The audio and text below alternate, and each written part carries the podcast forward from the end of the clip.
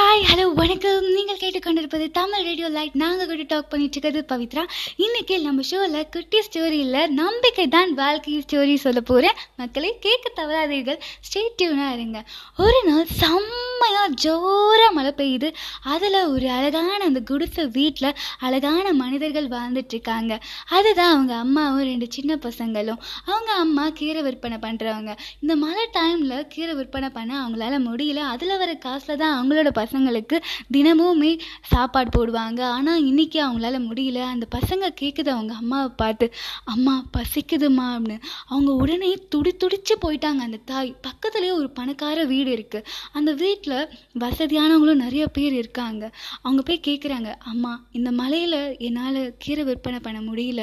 என்னோட பசங்களுக்கு பசிக்குது. உங்ககிட்ட இருந்து எதனா ஒன்று சாதம் இல்லை எதனா ஒன்று தாங்கம்மா சாப்பிடுன்னு கேட்குறாங்க அதுக்கு அவங்க எதுவும் இல்லை போமா அப்படின்னு சொல்லிட்டாங்க. அவங்க அவங்கக்கிட்ட இருந்தும் மனசு வரல.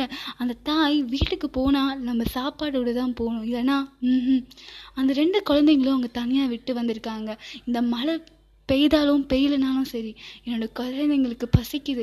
அவங்களோட சாப்பாடு பசியை நான் தீர்க்கணும்னு சொல்லிட்டு அந்த மழை டைம்லேயும் அவங்களோட கீரையை விற்பனை பண்ண போகிறாங்க அந்த இயற்கையை அவங்களோட நம்பிக்கையை பார்த்து அந்த மழையை ஸ்டாப் பண்ணுது அவங்களோட கஷ்டத்தை பார்த்து.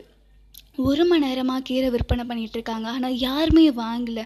ஒரு பெரியவர் வராரு அந்த டைமில் என்னம்மா நீங்கள் இந்த இரவு டைமில் கீரை விற்பனை பண்ணுறீங்க நைட் யாரும்மா சமைச்சு சாப்பிடுவேன்னு சொல்கிறாரு என்னோடய வீட்டில் என்னோட பசங்களை தனியாக விட்டு வந்திருக்கேன்.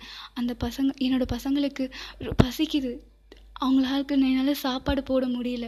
நான் கீரை விற்பனை பண்ணாதான் அவங்களுக்கு என்னால் சாப்பாடு போட முடியும் அப்படின்னு சொல்கிறாங்க அந்த தாத்தா கிட்ட அவங்களோட கஷ்டத்தை சொல்கிறாங்க அந்த தாத்தா கிட்ட காசு இருக்குது அவங்களுக்கு அந்த கீரை வாங்கி பையன் படலனாலும் அந்த பசங்களுக்காக அவங்க வாங்கியிருக்கலாம். ஆனால் அவங்க அப்படியே போயிட்டாங்க. அவங்க நினச்சிருந்தாங்கன்னா அந்த கீரையை அவங்க வாங்கியிருக்கலாம்.